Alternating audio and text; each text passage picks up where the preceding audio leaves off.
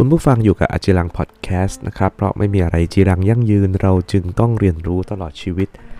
วันนี้จะมาชวนคุยเกี่ยวกับเรื่องของการตัดสินใจในสถานการณ์ต่างๆนะครับ ใน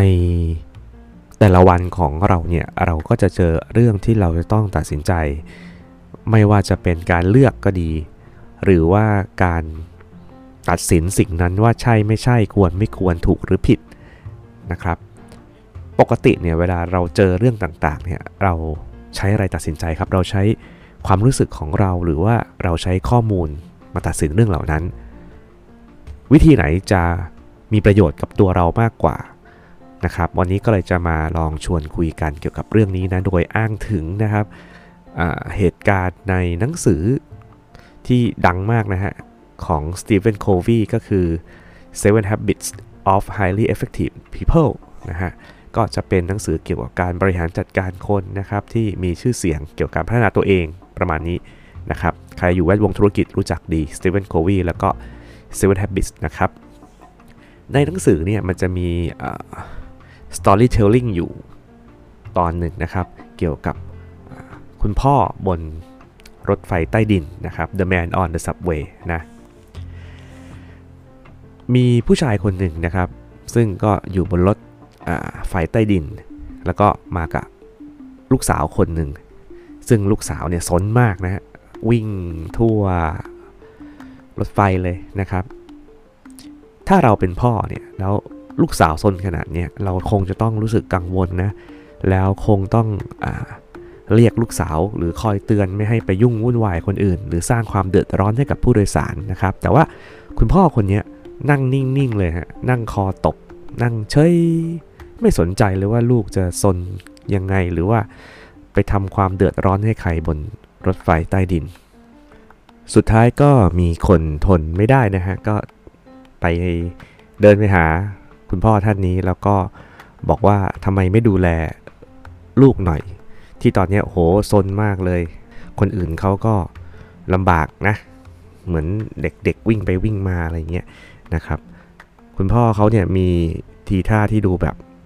อิดโรยมากแล้วก็ดูเศร้ามากนะครับ แล้วเขาก็เงยหน้าขึ้นมา แล้วก็มองไปที่ลูกเขาแล้วก็พูดว่าเออจริงด้วยสิเนาะเดี๋ยวผมคงต้องอเตือนเขาสักหน่อย แต่ตอนเนี้ยผมเพิ่งกลับมาจากโรงพยาบาลกัน พอดีคุณแม่เขาเนี่ยประสบอุบัติเหตุกระทันหัน แล้วเพิ่งเสียชีวิต ผมเองก็ไม่รู้ว่าจะต้องทำยังไงต่อไปเหมือนกันหลังจากนี้ แล้วลูกผมเองก็อาจจะยังไม่รู้สถานการณ์ตรงนี้ด้วย มันก็เลยทำให้ผมทุกข์ใจมากนะครับพอเราได้ยินอย่างนี้ฮะตอนแรกที่เรารู้สึกโกรธคุณพ่อคนนี้ที่ไม่ดูแลลูกเนี่ย ผมเชื่อว่าใครที่อยู่ตรงนั้นเนี่ยก็คงรู้สึกเขาเรียกว่า ลดความโกรธลงเนาะกลายเป็นความเห็นอกเห็นใจนะฮะกลายเป็นความเข้าใจแล้วรู้สึก ไม่ได้แย่เหมือนตอนที่ถูกเด็กเขาแบบสร้างความรำคาญนะเนาะอาจจะตรงกันข้ามด้วยซ้ำนะครับ พอได้ยินเนี่ยอาจจะนึกสงสารเด็กมากขึ้น แล้วก็อาจจะเข้าไปเล่นกับเด็ก หรือไปทำให้เขามีความสุขขึ้น เพราะเราคิดว่าเด็กคนนี้เพิ่งจะเสียแม่ไปเนาะเขาก็คงจะรู้สึกแย่เมื่อเขาทราบความจริงทั้งหมด ช่วงเวลาที่เขามีความสุขเขาก็ควรจะมีความสุขไปเถอะอะไรแบบนี้นะฮะเพราะฉะนั้นเนี่ย จากเหตุการณ์เหตุการณ์นี้นะครับเราเรียนรู้อะไรนะเราจะเห็นว่าการที่เราจะตัดสินเรื่องอะไรสักอย่างหนึ่งเนี่ยโดยใช้หลักของเราเองนะครับ หรืออารมณ์ความรู้สึกของเราเนี่ยบางครั้งมันไม่ได้ถูกต้องเสมอไปเนาะเราไม่ได้เห็นบริบททั้งหมดของเหตุการณ์นั้นๆ ของสิ่งที่อยู่ตรงหน้านะครับ ซึ่งบ่อยครั้งนะเวลาที่เรามีโอกาสได้ข้อมูลที่ครบถ้วนนะ เราก็สามารถที่จะเปลี่ยนความคิดของเราได้นะครับ จากการที่เราไม่ชอบกลายเป็นชอบ จากที่รู้สึกไม่ดีอาจจะเป็นรู้สึกดี หรือไม่ได้รู้สึกอะไรขึ้นมาเลยนะพอเราเข้าใจสิ่งที่เกิดขึ้นแล้วก็รู้ว่าที่ไปที่มามันมาจากไหนอะไรยังไงนะครับ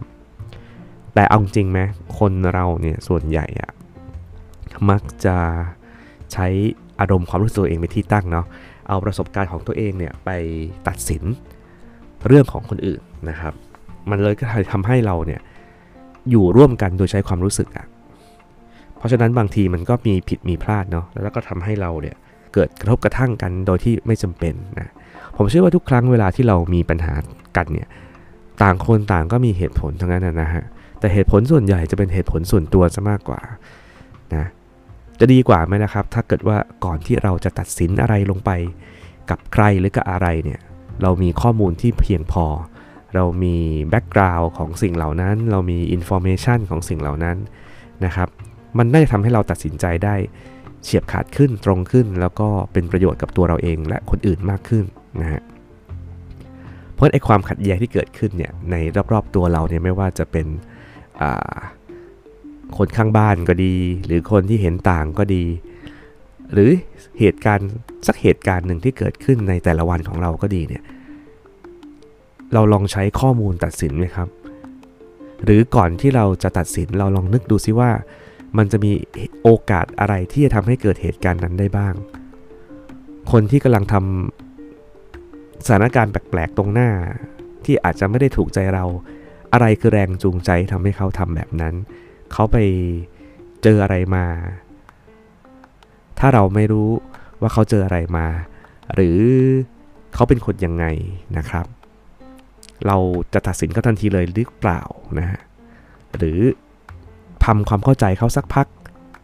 แล้วลองตัดสินเขาใหม่ ในมุมมองที่ไม่เห็นแก่ตัวจนเกินไปนะครับ ผมเชื่อว่าถ้าถ้าเราอาศัยข้อมูลมากกว่าความรู้สึก ผมว่าเราน่าจะได้ สังคมที่ดี สังคมที่ทุกคนเนี่ยออยู่ร่วมกันได้ โดยไม่มีความทะเลาะเบาแหวงเพราะทุกคนเนี่ยเรียนรู้ที่จะเข้าใจกัน แล้วพยายามตั้งสติมองหาข้อมูลในการนำมาตัดสินใจในการใช้ชีวิตกับเรื่องราวต่างๆ ได้ดียิ่งขึ้นนะครับ ก็ฝากไว้แล้วกันนะสำหรับการหาข้อมูลเพื่อการใช้ชีวิต